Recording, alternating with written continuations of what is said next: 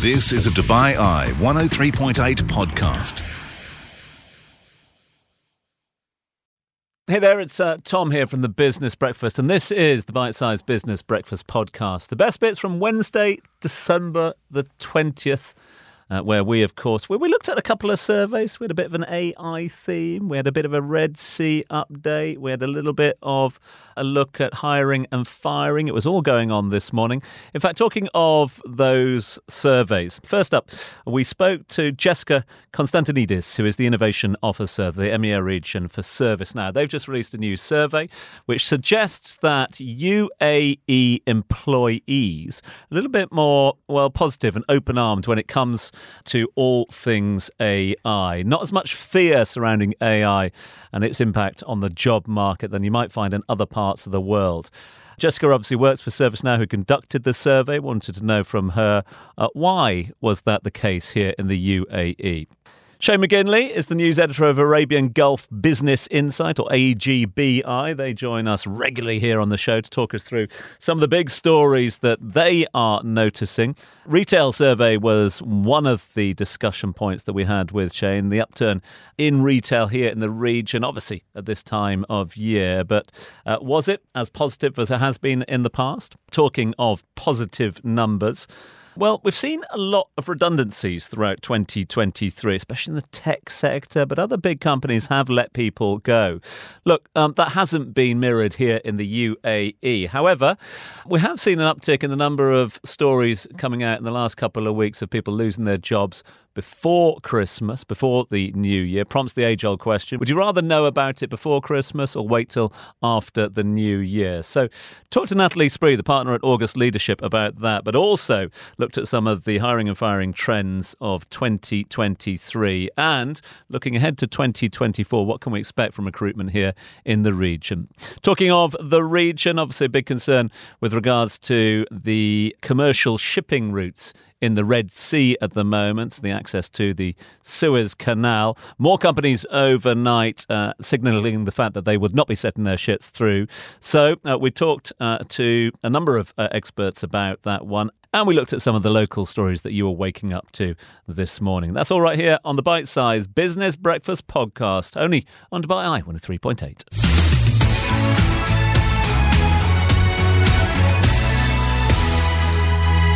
Right, we've been talking all things, all things business this morning. And one thing that is, of course, affecting business in general around the world at the moment is the ongoing crisis in the Red Sea.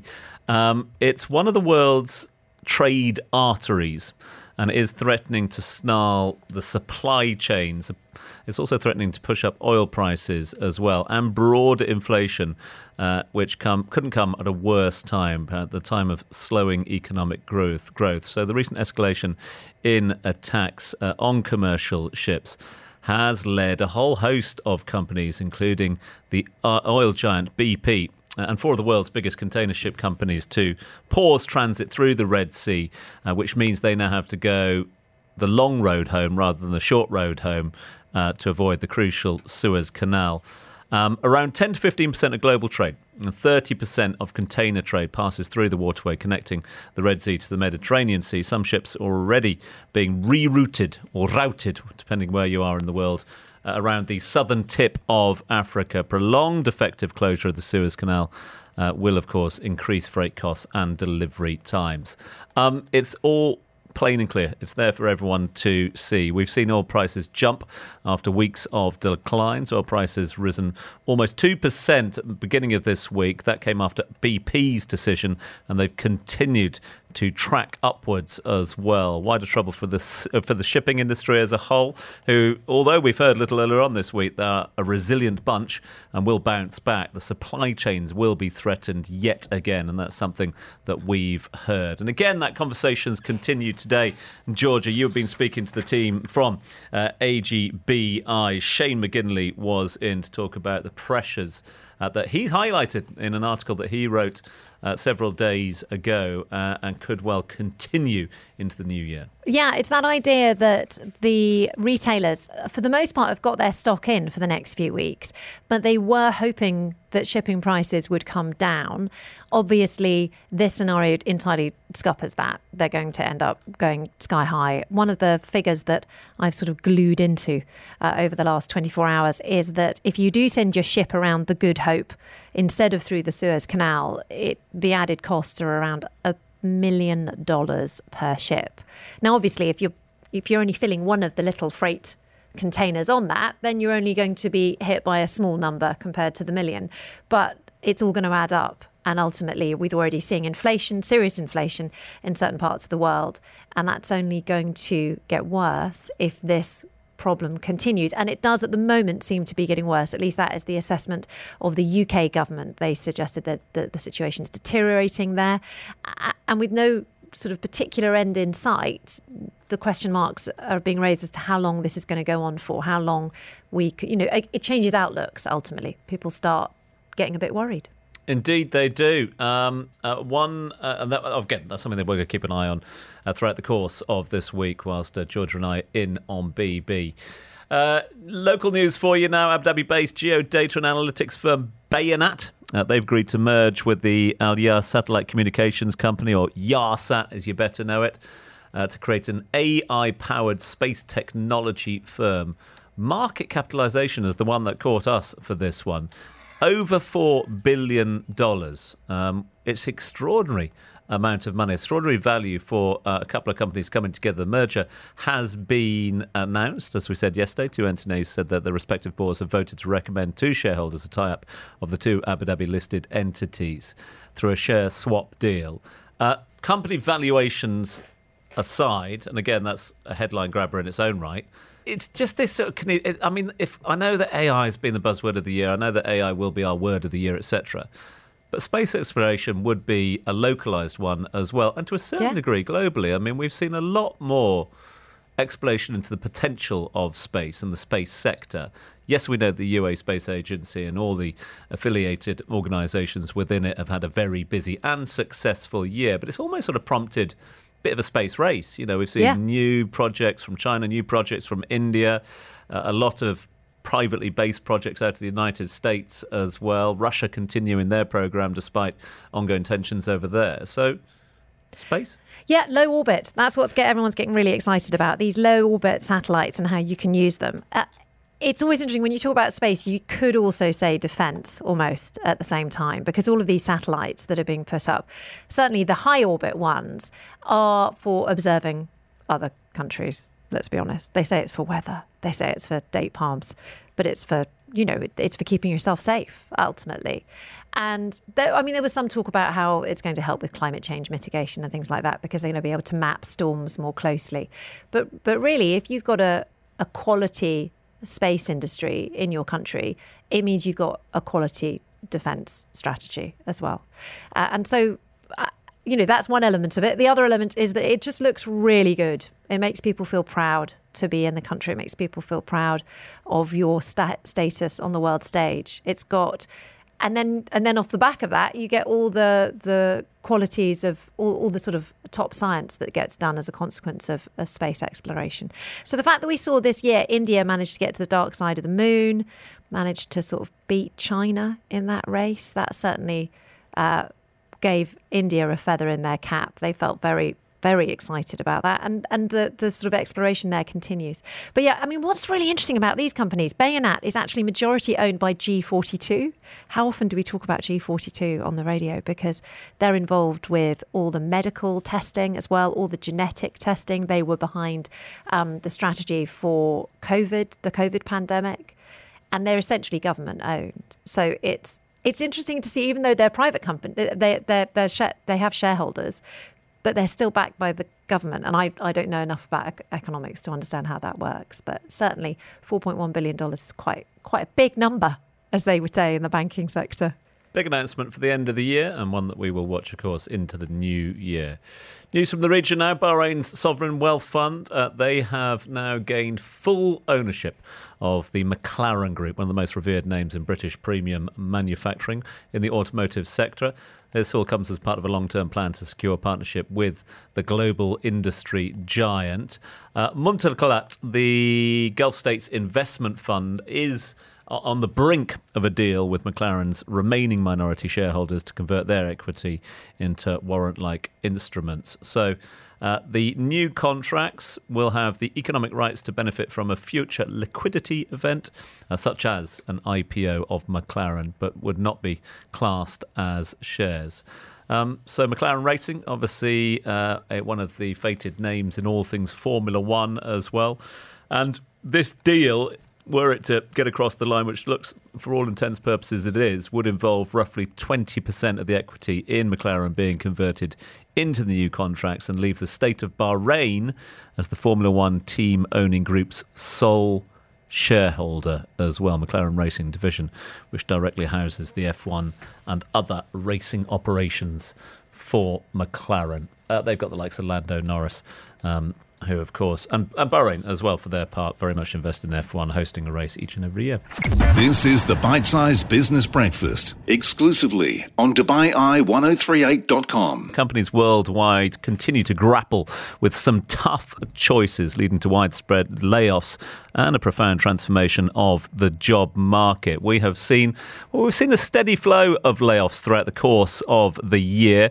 Media companies have slashed over 20,000 jobs worldwide in 2023. Some of the big guns also have been forced to reduce their workforces, the likes of Hasbro, Amazon, and of course Robinhood in recent times. That all leads on from the big tech shake-up we saw at the beginning of the year with tech layoffs and certainly being the headlines at the start of the year. That's continued to the end of the year. And in fact, we've seen quite a few in the last week, which prompted the question about, would you rather, if you had to, I mean, no one wants to lose their job, but if you had to, would you want to be told before Christmas or once the new year came around? That's a question we're going to put to our special guest this morning. Partner at August Leadership is Nathalie Spree, who joins us live in studio. Nathalie, thank you so much indeed for your time. Pleasure. Always nice to be here. Great to have you with us. So the hiring and the firing during a pre-New Year season, if you like. Again, it's just anecdotal for me, but there certainly seems to be more stories in the newspapers about people lose. And I've seen it not just in the paper, in the media, also personally with friends as well, just being given that call in the week or 2 weeks before Christmas. Is it a trend? Is it a good time to do it?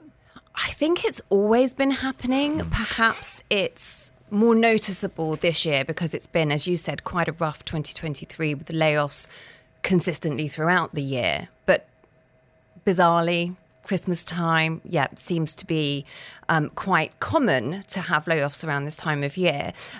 Sometimes that aligns with companies' end of fiscal year, of course, and they're looking at making significant cuts so that bottom line looks better. Is it the right, the question before or after Christmas? I mean, there's it's the ethics, isn't it? Ethics of hiring and firing. So ultimately, the answer is, where is the humanity in these decisions? Look, I suppose if you're looking at individuals for performance reasons, that's a whole different kettle of fish, right? But looking at these kind of quite significant layoffs, I mean, 10 to 20%, some of them, you can't really be individual about it, because certain people, it might make more sense for them to be told before Christmas. They may have a preference for afterwards.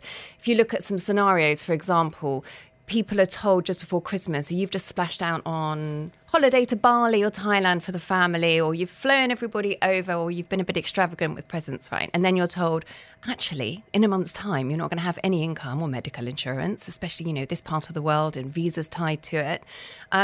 Could you have changed your spending habits? I think significantly that's going to be quite a resounding yes for a lot of people. You do want to know, aside from obviously ruining Christmas Day and that actual festive period, because losing your job is a form of grief. It hits people hard. I spend a lot of time kind of counselling people that are going through this, and it is quite a big transition. The other really bad downside about it, Dubai's a bit quieter right now, maybe for live tourists, but it's a bit quieter business-wise. If you lose your job this week, you're probably not going to be able to set up first meetings with people or decision-makers for at least 3 weeks till the new year. So you've lost all of that time in trying to secure new employment as well. So it feels a little inhumane from companies on their part to be considering it at this time of year. Our thoughts go to all those that are going through that at the moment, especially this time of year. But then as you've just been saying, I mean, it doesn't come as a massive surprise to a lot. I mean, 2023 has been a weird one, hasn't it? We came into it with a lot of optimism, but it sort of has flattered to deceive. Yes, probably didn't have the recovery, and we're talking, you know, MENA region, didn't have the recovery that we were all hoping for. Yeah. Morale is still a little low, I think, as well as the economy's booming in terms of real estate, but then that's also impacted people. We were talking earlier in the year about the cost of living and how that's impacting people. That's very much still there. It's been, I would say, just a bit of a hard slog. A lot of people that I'm talking to, you know, quite a low ebb, sincerely hoping that 2024 is more positive for them in a lot of workplaces. As you said, should it come as a shock? Well, some of these businesses, I don't think, you know, were doing very badly. I think Spotify was one of them that did quite a significant round of layoffs, but they had some really good reporting. So perhaps as employees, I mean, we'd have to talk to them directly, but were they expecting it? Not very likely if you think that the company that you're working for is actually doing okay. I think companies do have a responsibility, therefore, to be advising people, hey, you know, things aren't looking that great. So people just maybe do have some awareness of it. And should they be having a cutoff like mid-November is like the latest time really that you should be doing these big layoffs? Because there's no way that these businesses only found out last week that they're going to have to do these big layoffs, right? So the dinner table conversation around this will be, well, of course, it's to do with AI, isn't it? It's the year, it's the word of the year, it's the buzzword in just about every industry. You can't get through a conversation without mentioning it. Is it having an impact? Not as directly as you would think in terms of the layoffs. Of course it's the buzzword. Of course it's going to impact all of our lives in one way or another. That's certainly one of the trends that we'll see in 2024. Leaders have to be AI savvy. People have to be utilising it in their daily work. Is it completely replacing jobs right now? Possibly not. Will it in the future? Possibly. People do have to be very savvy when they're considering how that might impact. But it feels like the reason for layoffs is maybe some overhiring, bloated kind of middle layers in you know, functions in whole businesses as well. And they're course correcting from maybe some previous overhiring that occurred last year or earlier on in this year as well. I mean, you've mentioned 2024. Is there light on the horizon at the moment? I mean, one thing we can't deny is that the hiring and firing industry here, recruitment, seems to be booming, which seems to be different in other parts of the world. There seems to be a positivity here. As you say, retention of that talent is a big issue as well. But 2024 going to be any different? I think so. I think so. That people are quietly confident. So we're a bit nervous to be too confident about New Year's, aren't we? But there's certainly ideas of more focusing on people in terms of people teams, looking at how we use AI in terms of recruitment to make it faster, more efficient, using data, machine learning to better predict someone's performance. So being able to make good hiring decisions, looking at transformation, looking at the culture of businesses. So a lot more on attracting the right talent and retaining the right talent as well. We certainly see a lot on that transformational side, assessing capabilities, succession planning, so a little bit more depth from the people side of things, which would be quite interesting. Companies are still hiring, maybe not at the scale that they have been. There's certainly a lot of hiring that needs to go on that we're already talking to businesses about for early next year in Q1. So let's see. We'd be quietly confident, I would say. 30 seconds remaining. I mean, a lot of people looking at Q1 next year and going, hang on, Ramadan's just around the corner as well. But that there will be activity in that sort of January, February a bit? Oh, absolutely. We expect it to be very busy. And with Ramadan getting earlier every year, we always anticipate that it's going to be quiet. But because I think Q1 is going to be busy, we're hoping that Ramadan is also not going to be too quiet for us this year. Nathalie, always lovely to see you. Thanks so much indeed for your time this morning. Thanks for all your help throughout the year as well, and have a lovely holiday season. You too. Big thanks to Nathalie Spree, partner at August Leadership. Catch up on the business headlines with the Bite Size Business Breakfast, where we're talking shopping. Everything will always be all right when we go shopping. Well, you know that it's going to be all right when we go shopping. I did say earlier in the programme that the best way to do it's not from me. The best way to do music on the radio is to not mention it. But sometimes You have to. Anyway, we are talking about shopping on the programme, something I've been doing far too much ahead of Christmas, because a new survey by the consulting firm Simon Kucher suggests nearly half of us are planning to spend more this year compared to the last, with only a quarter of us cutting back. Plus, apparently, we all love a bargain. 96% of us engaging in summer and winter sales. Let's get some analysis on this. I'm delighted to say I'm joined now in the studio by Shane McGinley, the news editor of Arabian Gulf Business Insight. Shane, good to have you. Morning. Good to be here. Lovely to have you here. Let's take a look at this consumer appetite in the UAE, because it sounds like a pretty positive picture. Yeah, it's definitely from the surveys that I've looked at, and we spoke to like a load of retailers and malls, and it's definitely a shopper's market at the moment. Everybody's looking for a bargain. I did like the bit in that survey where it says 96% of people are planning to shop, and I'm like, who are the 4% of Scrooges that are not? Yeah. To be honest, Tom. Fair enough. But it's interesting what people are buying. Like one is clothes and shoes is right up there at the top. Technology. I was quite surprised that toys is only like 19%. So maybe it says more about the demographic of Dubai and the UAE that we're not as we're young sort of people. Or we're getting selfish. All the kids just want tech. Maybe that's what it is. Yeah, or their clothes. But what I did notice is that the ratings agency S&P, they do a monthly survey of the non-oil economy and looking at activity. So the positive side is that they've seen a massive spike in orders. So they've built up a lot of their stock. But on the opposite side of it, I've been looking at the numbers sort of deep in the survey the last couple of months. And what you've noticed is that generally costs for companies are going up, sort of rents going up. I'm sure you guys have covered this a lot. Shipping's going up. But the prices are staying stable. So, you just do the math. That means that the margins are going to be squeezing. So it shows that it's going to be a busy sort of holiday season for retailers, but I don't think they'll have as much return as before. That's interesting. So it's good for us, but bad for them. How about, because we're coming up to the sales season now as well, are we going to see decent bargains, do you reckon? I think you definitely will. Like one of the Simon Kucher survey showed that people are looking for at least 2/3 off, which I think is a bit unrealistic. But what it was interesting showed as well is that people want more the percentage cut as opposed to 2 for 1 or anything like that. So they really want to see that markdown. But I did an article kind of back in April looking at this sort of discounting culture, because the market is so competitive that companies are offering discounts. And we spoke to a lot of these sort of business organizations, and there's one Female Fusion that is for female entrepreneurs. I'm sure they've been on the show, and they were saying that discounting is not the way to go, because it just creates a false economy and you're kind of the race to the bottom. So they were advising members to stick with it.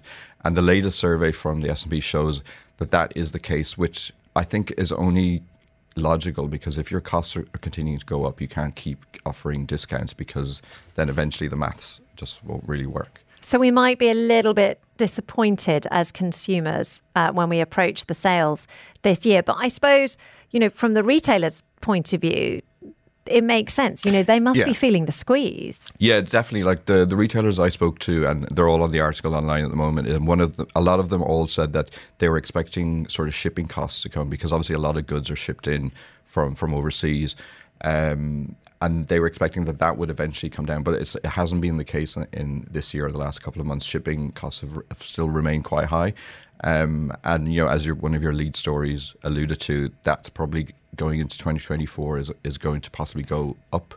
Oh, I mean, hugely. I mean, one of the big numbers that I noted out of Bloomberg, I think they suggested that every time a ship has to go around the south of Africa rather than through the Suez Canal, you're adding $1 million. I'm getting ahead of myself. $1 million to the cost of that journey. So you can see that. Yeah, completely. Or it just adds extra time. I think I looked up, it adds about 7 to maybe 12 days. So if you're looking for something on Amazon that's coming in from the UK or any other retailer, that's going to take you longer and more expensive. So if I was to be that sort of 4% of the Scrooges, I would say in 2024, I think you'll have to start paying more for stuff, which is obviously slightly inflationary. But I think it's only logical if you want all of these smaller consumers to survive in the market. Have you noticed any sort of changes to payment trends, people more likely to spend online rather than, you know, do cash on the door? Yes, like even just the last few days, we've seen a lot of these buy now, pay later operators move up into what they call the unicorn stage for startups, which is when you become a $1 billion value company. And the pay, as you probably know, it's where, you know, you buy and then you pay over like 4 installments. I mean, I personally have noticed every retailer I go on seems to have this option. Yeah. And so I think that has become the sort of the big trend of this year, and it's only going to become bigger next year. But what I did notice when I wrote an article about it a couple months ago is that in the rest of the world, it's sort of phasing out, but in this part of the world, in the Gulf, it's actually still, you know, on the increase, as we've seen with the announcements for Tamara and Tabby. So I think that trend is going to continue, and it's kind of, instead of retailers discounting, they can offer sort of, you know, these kind of payment options, which is a nice way of getting around it, I think. Yeah, it's one way of clearing the stock, that's for sure, rather than definitely doing these types of sales. Really fascinating, as always, to talk about consumer trends with you. Shane McGinley, lovely to have you in. Thank you very much indeed. News editor of Arabian Gulf Business Insight. Just the highlights. This is the Bite Size Business Breakfast. Time now to talk all things AI. Why? Because it's the buzzword of the year, the word of the year. And ordinarily it comes with a little bit of concern, a little bit of warning. That seems to have been one of the narratives developing throughout the year. Not, though, it would seem, here in the UAE. In fact, 74% of UAE employees agree that AI is the biggest opportunity for future of workforce. That comes from the latest findings from ServiceNow, who've released the findings of a new study that explored employees' sentiment on the impact of technology and digital skills on their career and the future of the workplace. Tell us a little bit more about this and the numbers. We are joined now by the Innovation Officer for the EMEA region of ServiceNow, who's got up really early over in Europe, in Belgium, in fact, at the moment, to talk to us. So a huge thanks have to go to Jessica Constantinidis, who joins us live on the line. Jessica, thanks for joining us so early.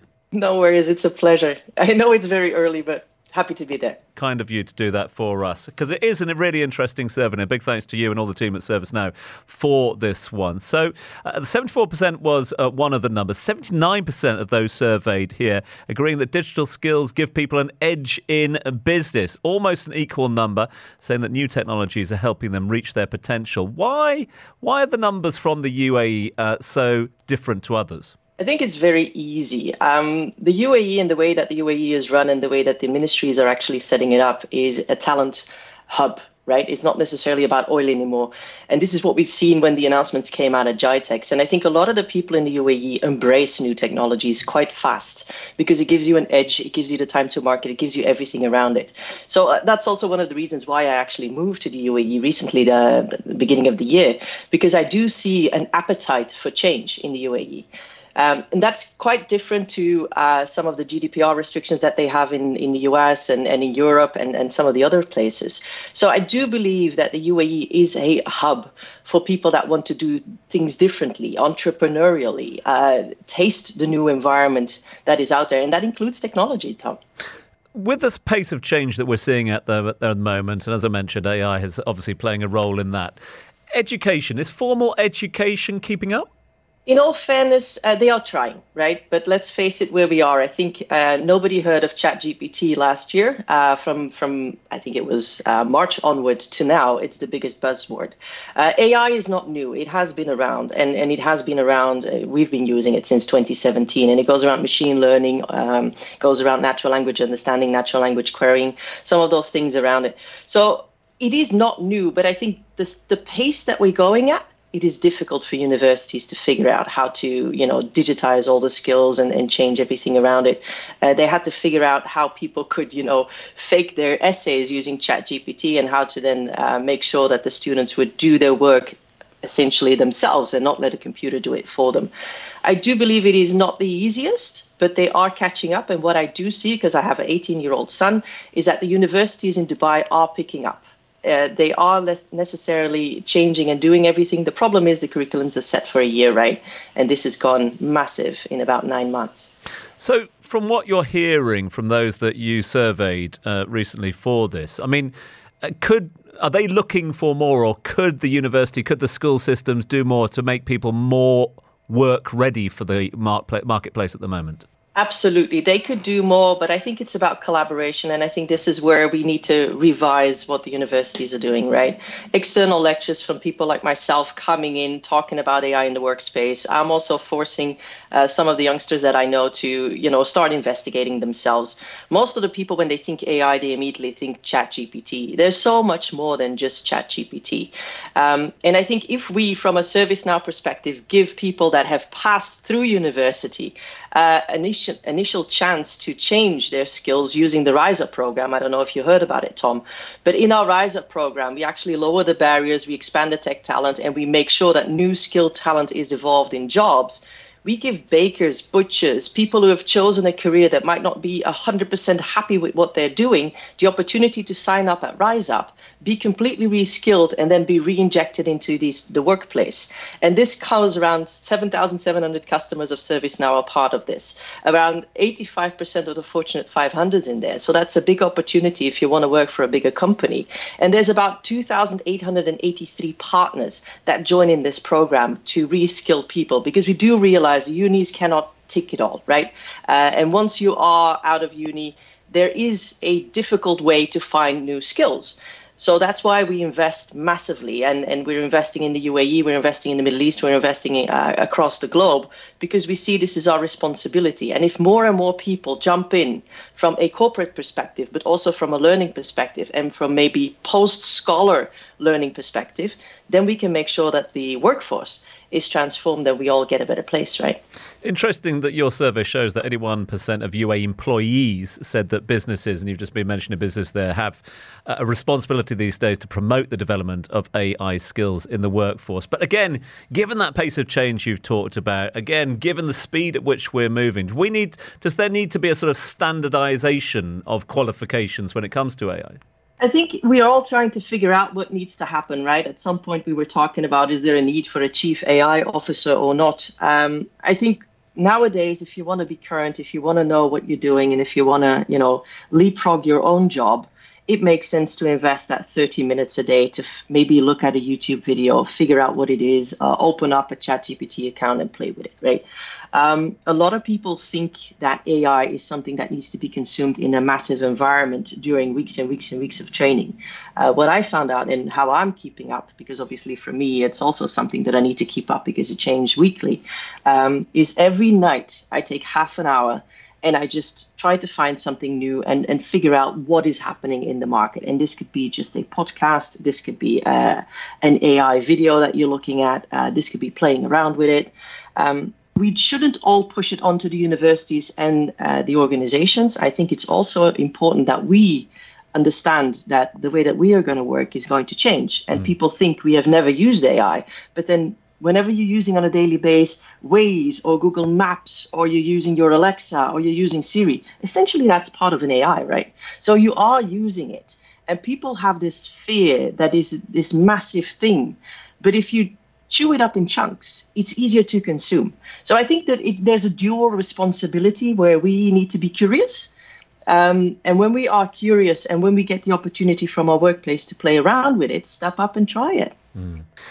Jessica, can't thank you enough for the insight, can't thank you enough for the research, and can't thank you enough for getting up so early for us this morning over in Europe. The one benefit of that, Jess, is that you will be first in the shops for Christmas shopping this morning over there today. So thank you again. With pleasure. Thank you. Cheers. Big thanks to Jessica Constantinidis joining us live on the line from ServiceNow. You've been listening to a Dubai Eye 103.8 podcast. To enjoy lots more from Dubai Eye in the United Arab Emirates, just go to DubaiEye1038.com or find them wherever you normally get your podcasts.